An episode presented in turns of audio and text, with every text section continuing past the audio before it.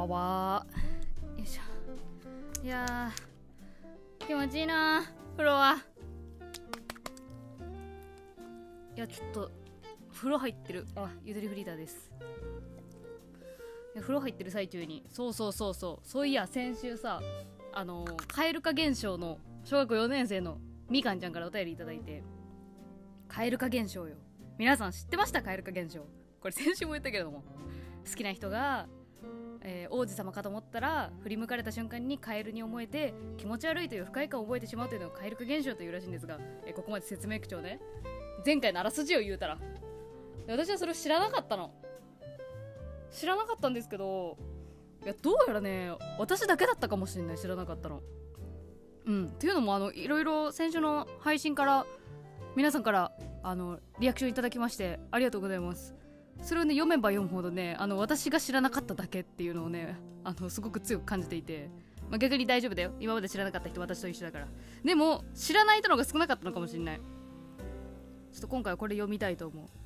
みかんちゃんに届いてほしい。みかんちゃん。ゆっともネーム緑色のぶどうさんからお便りいただきました。ありがとうございます。先週の聞いての、えー、お便りですね。こんばんはゆとりさん。こんばんは。Spotify から聞いて楽しませてもらっています。いつもありがとうございます。こちらこそありがとうございます。高2女子の緑色のぶどうです。マスカットかなそれ、えー、この間の恋のほうれん草で小学4年生のみかんさんが蛙化現象で悩んでいる話を聞いて思ったことがあります。私も蛙化現象です。ちなみに私は自分うんこ説側の人間です。そうね。言ったね私そんなことね。汚い言葉で。自分うんこなんや。緑色のうんこうんこ 緑色のうんこがうんこだったんだ。自己肯定感が低いがゆえに相手が自分のことを好きになるとこんな自分を好きになるなんてこの人おかしいとなってしまいます。それともう一つ私は相手隠れうんこ説を推します。新しいの出てきたよ。相手隠れうんこ説ね。これは恋愛経験が浅いと一層異性への理想が高くなって相手と仲良くなる前はこの人は自分の理想だと思うけどいざ仲良くなってリアルな人間として接するとなんだ全然理想じゃないじゃんとなる。という説です。私は自分うんこ説と相手隠れうんこ説合併型だと思います。おおおーそうだよね。でも確かに。人間白黒はっきりするもんじゃないもんね。そのグラデーションの部分や言うたら。自分うんこだなっていうのとなんだかんだやっぱ相手もそのなんかねいい意味で使われないギャップがあったっていうことだよね。でも確かにそれはそうかも。え、みかんちゃんには申し訳ないけれど高校生になっても快楽現象に悩んでる人は私も私の友達にもいるので心配しないでください。でも蛙化になって相手を拒んでもいい感じの距離で気持ち悪いと思わない距離でずっと待ってくれる人が絶対います。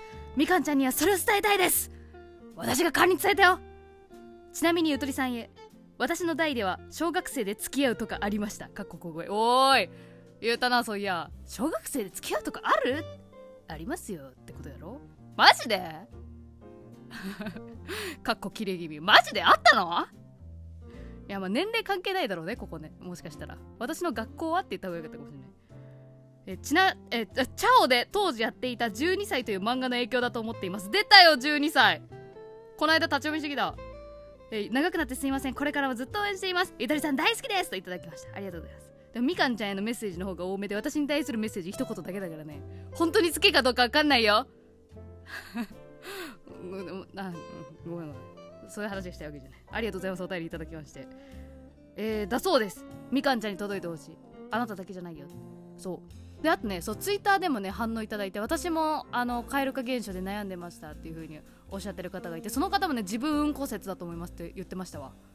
そう。だから少しでも自分を好きになれるようにあの減量ダイエットかなとかしてそう自己肯定感を高めるとかなんかそういうのがいいんじゃないかなって教えてくれた。いやでも大事かもねそういうのね。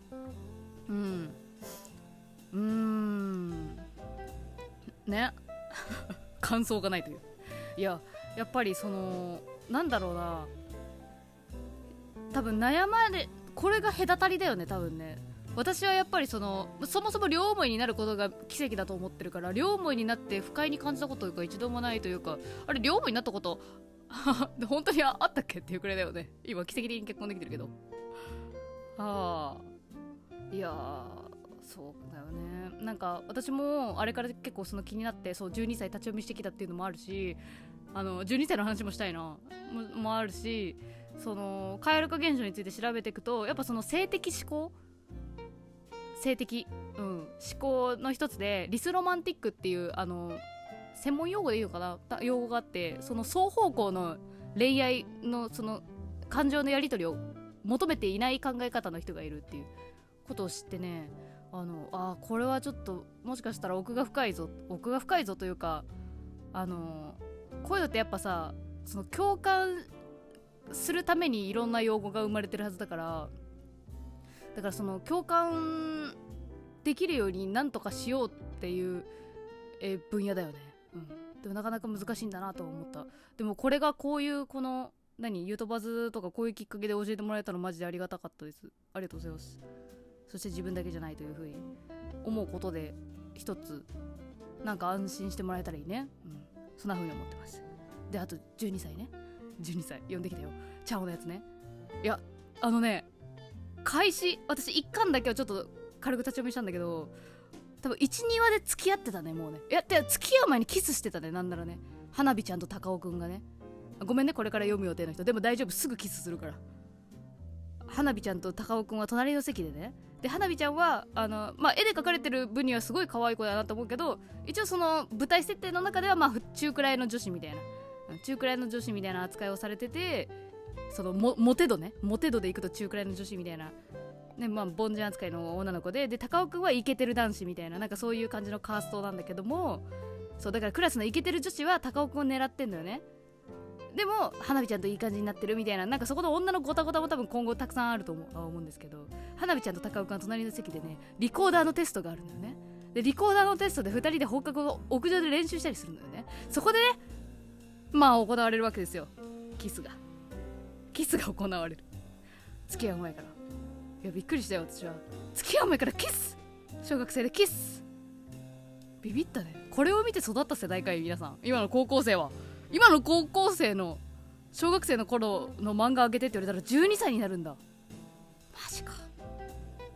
私やったらねあの池山田剛先生の「ゲットラブ」ですね、うん、ああとあれだな。春田奈々先生の「サボテンの秘密」これリボンのやつね。サボテンの秘密かな？私生まれて初めて買った少女漫画。もしかしたら。あのね第1巻がねスクーターに乗ってんのよスクーターに乗ってんの？私スクーターに乗ってる長髪の女性にすごい憧れを抱いていてね。あれはでは思ったね。私将来絶対スクーター乗ろうって思ったね、うん、乗ってないです。ペーパードライバー。車も乗ってないレベルだね。ペーパードライバーだけど結局いやそういうのあるな。いやなんかさ私今年で27歳になるんだけどなんか20後半になってなんかようやくこのなんか昔を懐かしむのがいかに娯楽かっていうのは感じてる。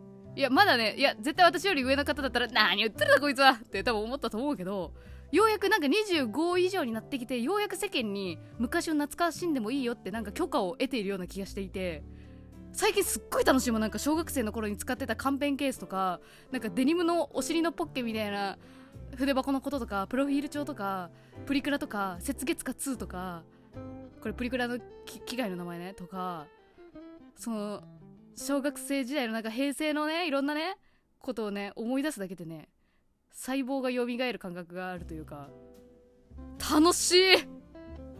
いや年取るってこういう意味でめちゃくちゃ楽しいんだなと思った。で先に酔っ払って飲んだくれたね人たちがねその武勇伝を昔のことをねあの嬉しそうに語る気持ちもすごくわかるしねそれにどっぷり使ったらいけない大人になってしまういけない大人っていうわけではないけどもダメになってしまうんだろうなとは思いつつ懐かしむことがこんなにも気持ちいいとはっていう深みがなんかあるね。これどうしよう。30歳になったらまた別の感覚になってくるのかな。なんか先輩ぶれるのが楽しいのかもしんないな。なんかそんな感じで思う。あとねなんか2 5 6であ今26だと私。らへんで自分が高校生の頃にめちゃくちゃ聴いていたバックナンバーがもうバイト先とかで聴けるのよ。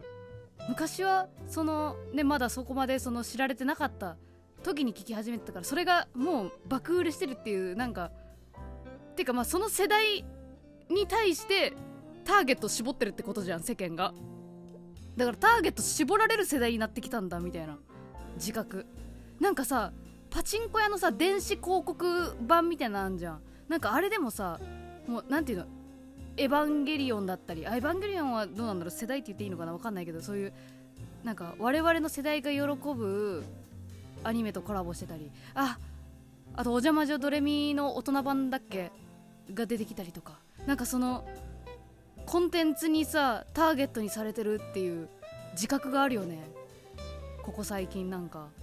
なんかそんなことを思って戦慄してるけどね。そういうなんか自分がこんな年取っちゃったんだって思うのってもうしつこいよな。しつこい。しつこいなって思うけど楽しいんだろうね人って。いつまでも言い続けると思う。わ気づいたらもう1年終わってる。もうそうだし。う年よな言い過ぎでいやでも言うわ多分。みたいな。ね大人ぶっちゃった急に。いや最近その年下の、えー、ゆうともの子がたくさん来てくれてあの戸惑いお姉さんやってます。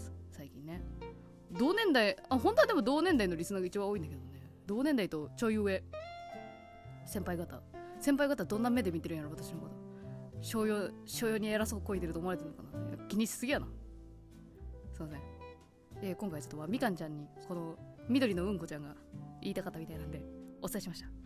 私はもうあのあれです。間の人間。糸電話の糸です。糸糸やっていこう。みんなの意思を代わりに伝える係やっていこう。それで社会貢献して気持ちよくなっていきたいんで。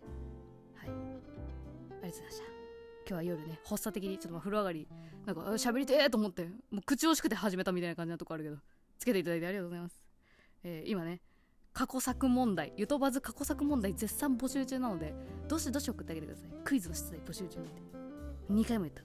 じゃあおやすみなさーい。